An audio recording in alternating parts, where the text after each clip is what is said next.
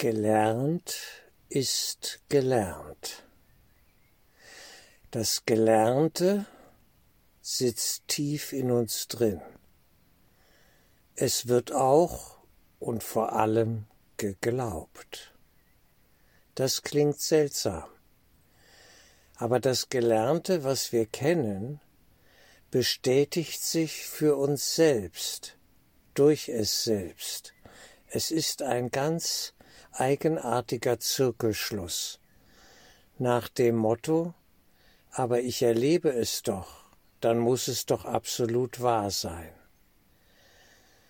Wir müssen das Gelernte und Geglaubte unterscheiden von einer höheren, absoluten oder weiterführenden Wirklichkeit. Hier ist alles relativ wahr und richtig für uns als Menschen, die wir an etwas glauben wollen, weil wir Sicherheit suchen. Unser Glaube ist auch immer Ausdruck einer Absicht. Wir wollen Sicherheit. Wir wollen Koordinaten, an die wir uns halten, halten können. Wir suchen nach dem, was Bert Hellinger Ordnung nannte. Wir brauchen Ordnungsaspekte, um leben zu können, weil in uns Angst ist. Die Angst vor Chaos, die Angst vor etwas Größerem, das uns weit übersteigt.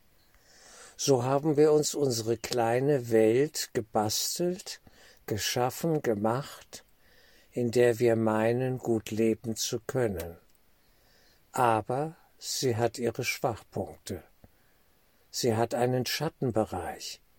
Und diesen Schattenbereich versuchen wir ebenfalls durch Vorstellungen, durch Glaubensansichten in Schach zu halten. Ich weiß, dass das ein weites Feld ist, und ich wage mich mal vorsichtig da hinein. Auch im Angesicht des heutigen Tages, des sogenannten Karfreitags. Eigentlich, das ging mir auf, ist er der hohe Tag des Egos, das Fest des Todes, die Bestätigung des Todes, dass wir sterben müssen. Denn Jesus wurde an diesem Tag, so die Erzählung, ans Kreuz genagelt. Er wurde umgebracht. Die Jünger glaubten, das wird dem nie passieren. Der steht über dem. Er kann ja Wunder wirken. Der geht weit darüber hinaus, über alles, was wir uns vorstellen können. Und so war es und ist es ja auch. Aber dass er das zuließ, seine eigene Kreuzigung, und das setzt ein Verständnis des Körperlichen voraus, ein Selbstverständnis, dass ich glaube, ein Körper zu sein. Und wenn die Verzweiflung dann aufkommt, beinhaltet das den, die Vorstellung, ein Körper und nur ein Körper. Und der wird ausgelöscht. Und der ist dann plötzlich weg. Ja. Er löst sich sogar noch auf. Er wird gar nicht gefunden im Grab. Es war eine völlige Verwirrung und ein das normale Verständnis weit übersteigendes Ereignis, was da geschah zu Karfreitag und dann in der Folge Ostern, die Auferstehung. Wir sehen in der Regel und nehmen wahr, was wir wahrnehmen können, wollen und daher auch müssen. Es impliziert alles dieses Dreiergeschehen, was wir wollen, können, wollen und müssen. Das greift alles ineinander. Es ist ein sich selbst verstärkender Kreis. Man könnte auch sagen ein Teufelskreis, der sich selbst bestätigt ein Zirkelschluss. Wenn wir mit der Metaphysik von ein Kurs in Wundern erkennen, dass wir glauben, das Leben gestohlen zu haben, dass etwas tief in uns nicht stimmig ist, eben nicht liebevoll ist, sondern sündig, schlecht und bösartig, ja gemein und mörderisch, dann wird sich das in allem, was wir erleben, irgendwo widerspiegeln müssen. So auch in der Begegnung mit Jesus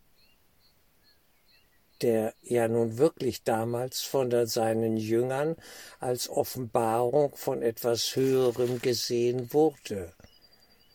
Einer, der von einer anderen Ebene zu ihnen sprach. Und er sprach vom Leben. Er sprach vom wahren Leben.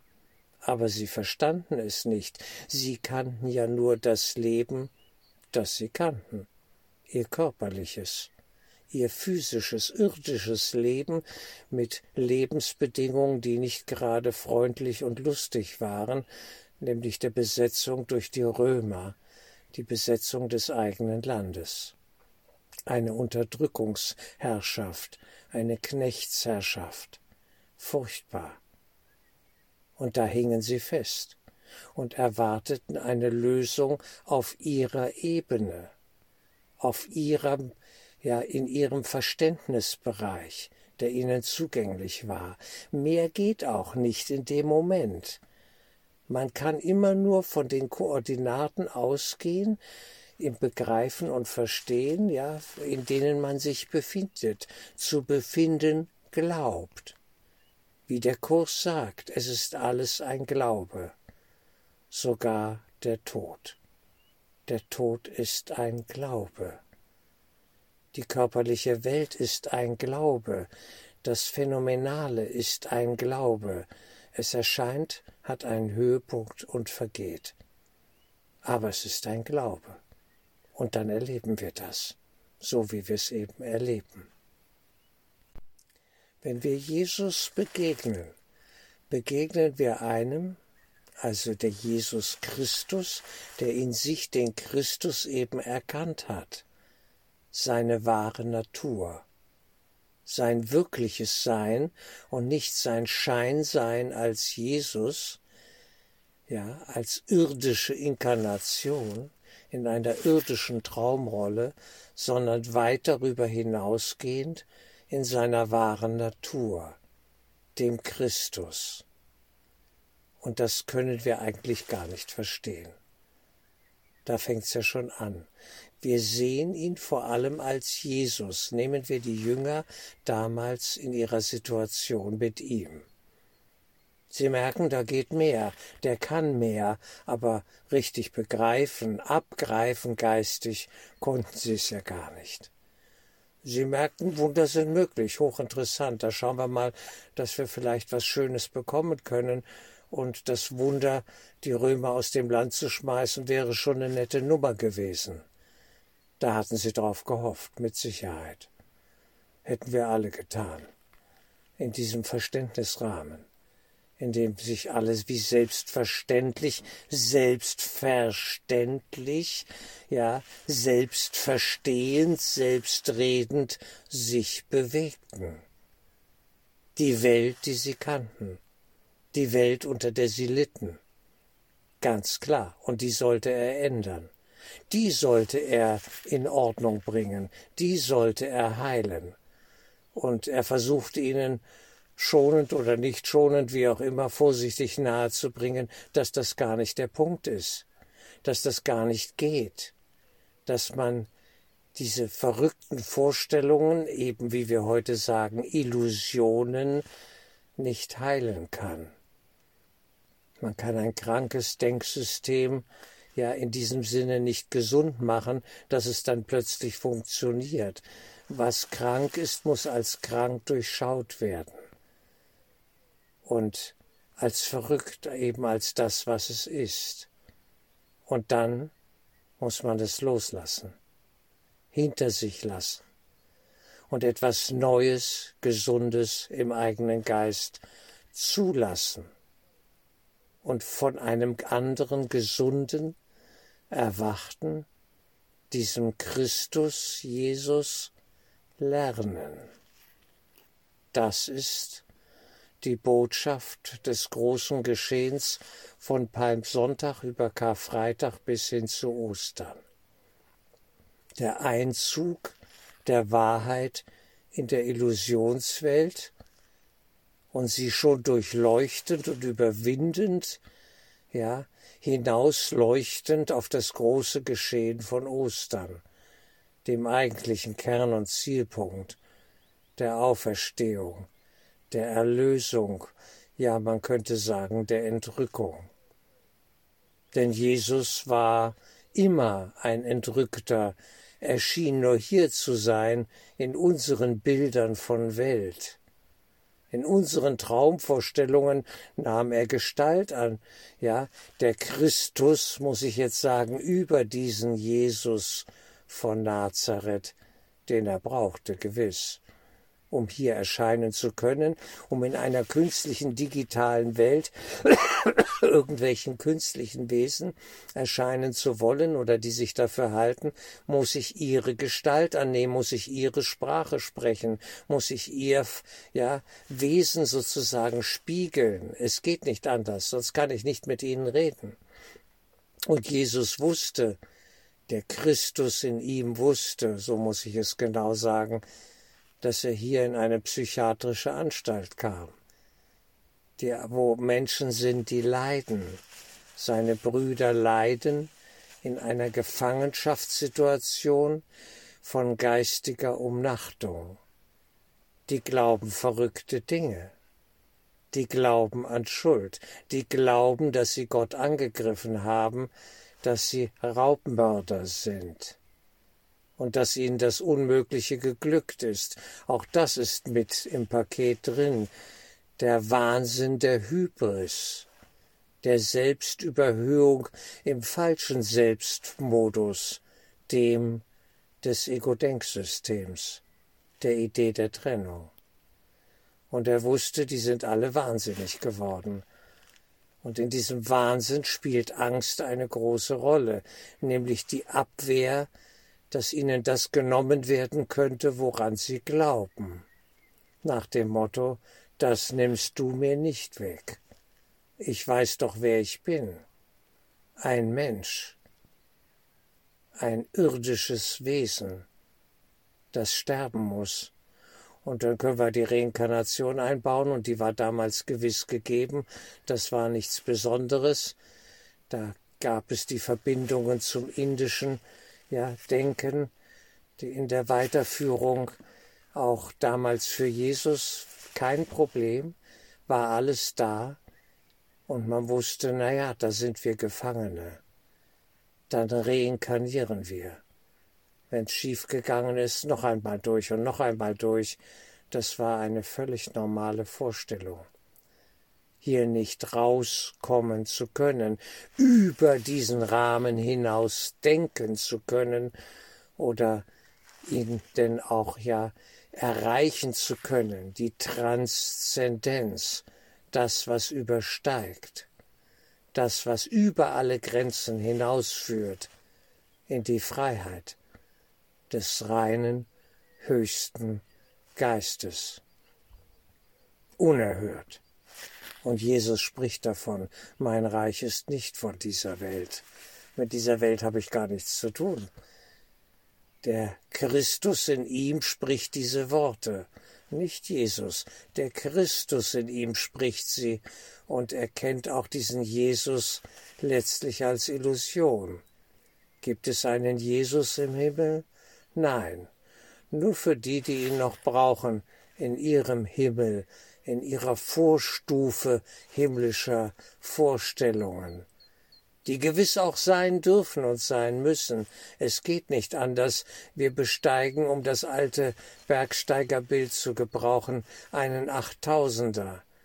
Und da muss man auf 5000, 6000 Metern Höhe schon mal zu Kunstgriffen greifen, um noch dran zu bleiben, um weitergehen zu können. Man muss sich Techniken aneignen, wie man sich bewegt, wie man atmet, wie man die dünne Luft eines Reinhold Messner in diesem Sinne, dem es ja als erster gelang, solche Höhen ohne Sauerstoffgerät zu erreichen, wie man das noch bewältigen kann, ohne physisch sterben zu müssen. Und so auch wir auf dem geistigen Weg, der noch in ganz andere Höhen führt, am Ende des Tages beziehungsweise über alle Tage hinaus, jenseits aller Tage und Nächte und Vorstellungen, weit hinaus, alles sprengend, aber da kommt Angst auf. Insofern, liebe Freunde, wir sind auf einer langen, langen Reise, die es in Wahrheit nie gegeben hat. Wer versteht es? Wer kann es abgreifen? Wir ahnen es, vielleicht, langsam. Mit unserem Lehrbuch Ein Kurs in Wundern ist das möglich, eine Ahnung zu bekommen von dem, was eigentlich ansteht.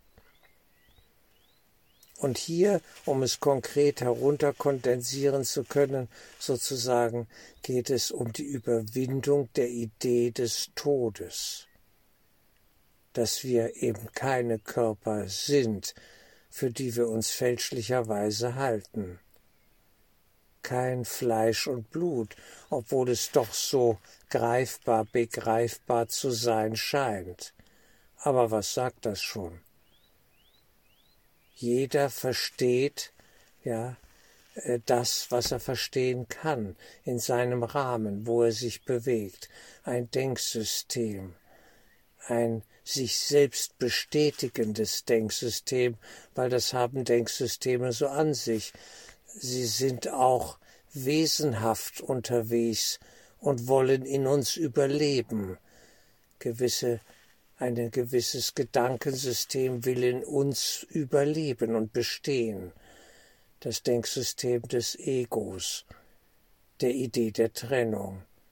Es ist nur ein Gedanke, ein Kerngedanke, auf den ein Kurs in Wundern alles reduziert, herunterdestilliert, das reine Destillat, die Idee der Trennung, die es in Wahrheit nicht gibt.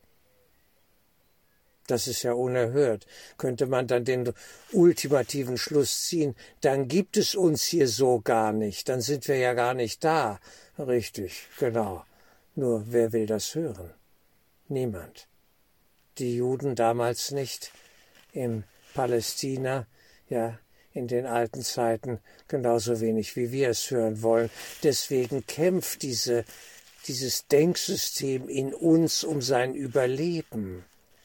Dunkelmächte, wie auch immer wir es nennen mögen, die Finsternis kämpft um ihr Überleben angesichts des Lichts, der Wahrheit, kämpft die Lüge ums Überleben und reproduziert sich selber weiter in den Spiegelungen des Lügendenksystems und erfasst, erfindet ständig neue Lügen und neue verrückte Vorstellungen. Und der Gott der modernen Zeit, das kann man schnell herausfinden, der hat einen Namen, der Götze, Wissenschaft die Wissenschaft, die Technik, die Digitalisierung, das sind alles Synonyme für den Götzen unserer Zeit, den Gott der Welt, den wir auch anbeten und nutzen und mit ihm einen Pakt geschlossen haben. Verrückte Denksysteme. Nach dem Motto, es ist gelungen, wir haben es geschafft, es gibt doch den Wechselstrom. Natürlich gibt es ihn. Die Plus- und die Minusphase und man spaltet das Ganze und fügt es irgendwie zusammen in Wechselwellen und dann läuft der Strom und der Laden läuft und es funktioniert. Wir haben Energie. Wir können sie in uns selber schaffen, in unserer Welt. Und sie ist besser als alles andere. Wir wollen das so. Wir glauben es. Gelernt ist gelernt. Und wir halten daran fest. Und wenn ich an einem Denksystem festhalte, muss ich immer tiefer hineingehen, es mit seinen eigenen Mitteln immer mehr sich selbst bestätigen lassen. Das ist schlichtweg verrückt. Das nennt man eigentlich Wahnvorstellungen. Eine Psychose. Man geht so tief hinein und braucht Energie, braucht Spannung. Aber diese Spannungsenergie ist negativ. Sie ist mörderisch. Sie ist die Energie des Gottes der Verzweiflung, eines Götzen natürlich, den wir uns geschaffen haben, dem wir huldigen, dem, dem wir dienen. Denn die ganze Unternehmung von KI, worin sich all das ausdrückt, ist eine Unternehmung des Kampfes, des, der Finsternis gegen das Licht. Nach dem Motto, wir brauchen kein geistiges Licht, wir machen das alles selbst. Und verwechseln dann Wissen mit Weisheit. Die Vielwisserei wird angebetet. Noch mehr Daten, noch mehr Informationen, noch mehr Rechner, schnellere Rechner, Quantencomputer, das neue Zauberwort am Horizont des magischen Ego-Himmels. Da leuchtet es nun, der Quantenrechner, der all unsere Probleme dann lösen soll. Dabei ist es immer noch mehr vom selben, immer noch mehr von der alten Agenda, ob ich zurückgehe in die doppelte Buchführung der Fugger in Augsburg, die Mathematik und all diese Dinge, die wir da abgeleitet haben, ja, und sich haben weiterentwickeln lassen bis hin zum Quantenrechner. Wir sind in derselben horizontalen, wir sind im selben Horizontalkanal stecken geblieben. Wir haben ihn nicht überschritten. Das wäre aber unsere Aufgabe, wenn wir Frieden wollen. Wir müssen die Sphäre des Wechselstroms verlassen, geistig vor allem. Das Physische allein bringt's nun wirklich nicht. Am Lagerfeuer zu sitzen wie die Steinzeitleute, das ist ganz nett mal, aber das ist nicht die Lösung. Das ist vielleicht ein Bild für gute alte Zeiten, obwohl so gut waren die auch nicht. Die hatten Hunger und mussten dann irgendwelche Tiere erschlagen und rösten und aufessen. Lustig war das auch nicht. Man saß in derselben Falle, schon zu Steinzeiten. Ja, gewiss.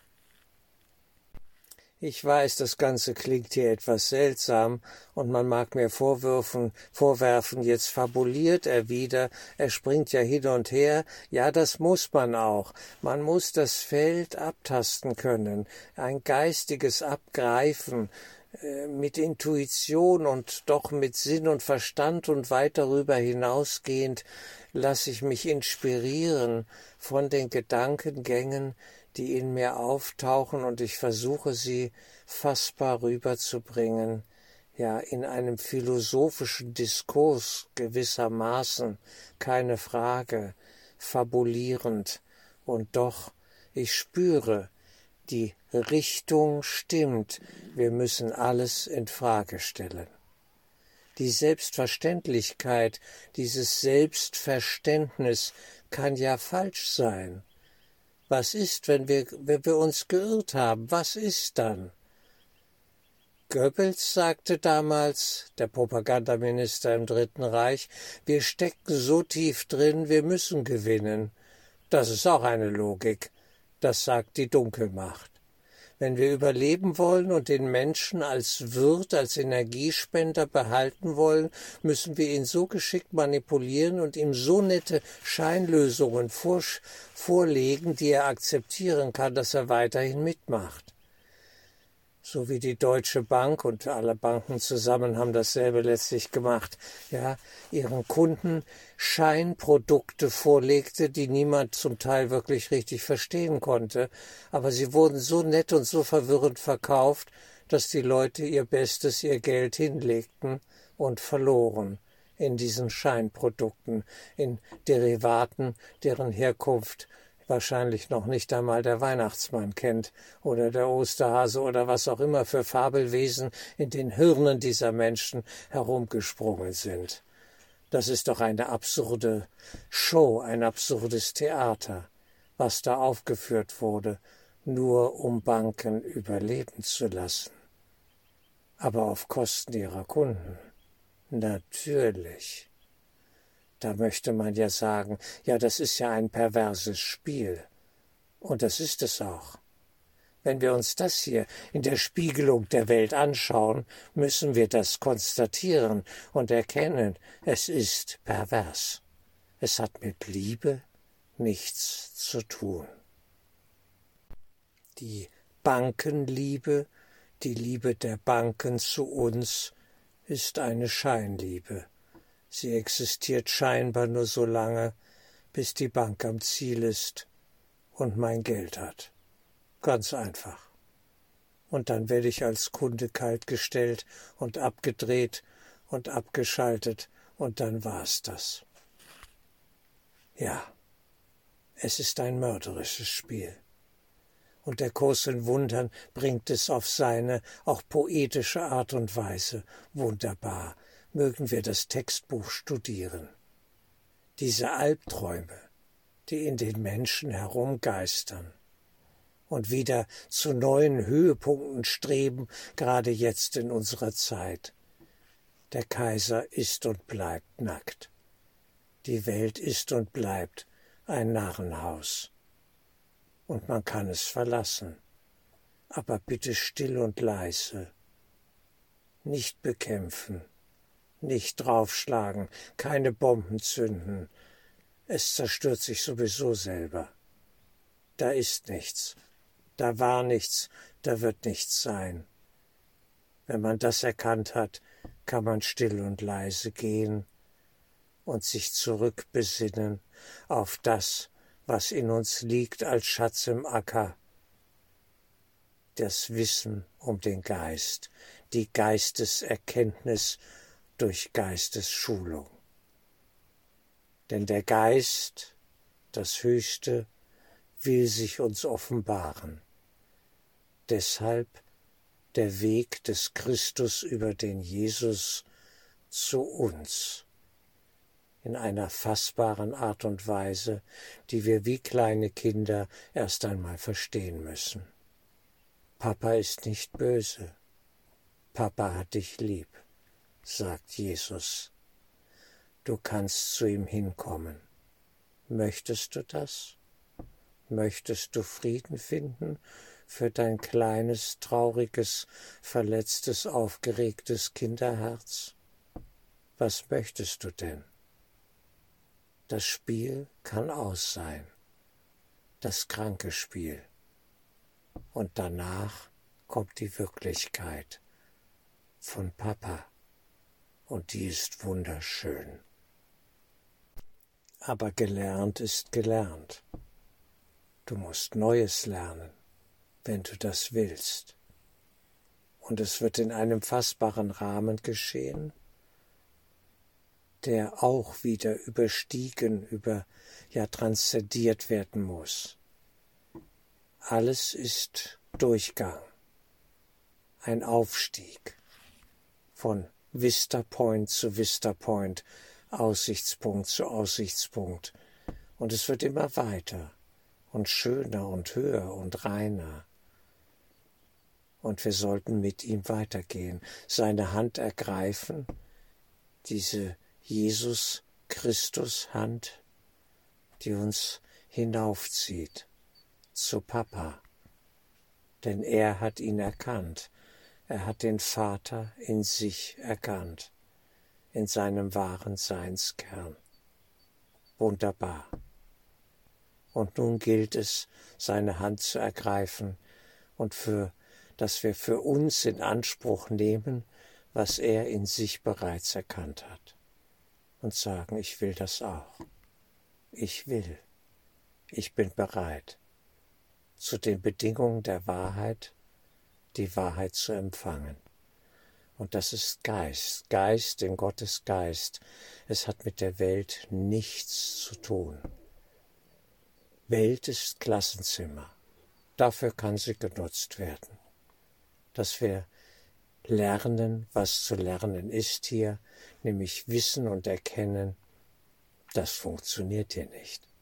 Es kann zu diesen Bedingungen, die die Welt diktiert, die das Ego-Denksystem diktiert, nicht funktionieren. Das ist alles lebensfeindlich. Und das erkennen wir ja zunehmend. Die Schule ist lernfeindlich. Sie ist nicht lernfreundlich konzipiert. Das ganze Bildungssystem hat mit wirklicher Bildung nichts zu tun. Das Reinpauken von Infos, von Vielwisserei, ist ein stupides, geistloses Geschehen, das krank macht und eigentlich traurig ist, uns traurig macht und frustriert und depressiv macht, so wie ich den Großteil leider meiner Schulzeit erleben musste. Ich dachte, hier kann man nur dran kaputt gehen. Ich schaff das nicht. Und vielleicht will ich es auch gar nicht schaffen. Dann bin ich lieber ein einfacher Mensch, und mache einfache Dinge und gehe zurück auf die Real- oder gar Volksschule und da schaffe ich's dann. Und lebe einfach. Ich wusste, es muss einen anderen Weg geben. Aber das, was da nur gepaukt wurde im Gymnasium und das magische Ziel des Abiturs erfüllen sollte, das war für mich alles verrückt. Es war krank. Ich dachte, das überlebe ich nicht. Das ist zu viel. Die wollen Unmögliches. Das macht doch keinen Sinn. Denn ich hatte keine Freude. Die Freude in gewissen Fächern fehlte völlig. Und dann kommt man an die Grenze. Und dann stellt man Fragen. Und diese Fragen werden heute mehr denn je von doch einigen Menschen gestellt. Das ist enorm. Das ist ein neues Lernen ein Erkenntnisprozess, nämlich, dass das hier nicht funktioniert, wie wir es bisher gemacht haben. Und das neue Lernen, die geistige Offenheit für völlig neue Gedanken, wird alles überschreiten, alles, so wie Karfreitag überschritten wird vom Mysterium des Osterfestes, des Osterereignisses das Grab ist leer. Es gibt keinen Tod. Da ist nichts. Es zeigt sich hier das Leben in der Auferstehung zum reinen Geist. Und die Jünger auf dem Weg nach Emmaus gingen, und ein Wanderer kam zu ihnen und sprach zu ihnen, und sie waren berührt und erkannten ihn noch nicht. Und erst später erkennen sie, er ist es, er war es. Mit ihm waren wir auf dem Weg. Und er hat uns erinnert an das Höchste, an den Vater, den wir in uns tragen. Wie wunderbar. Ostern.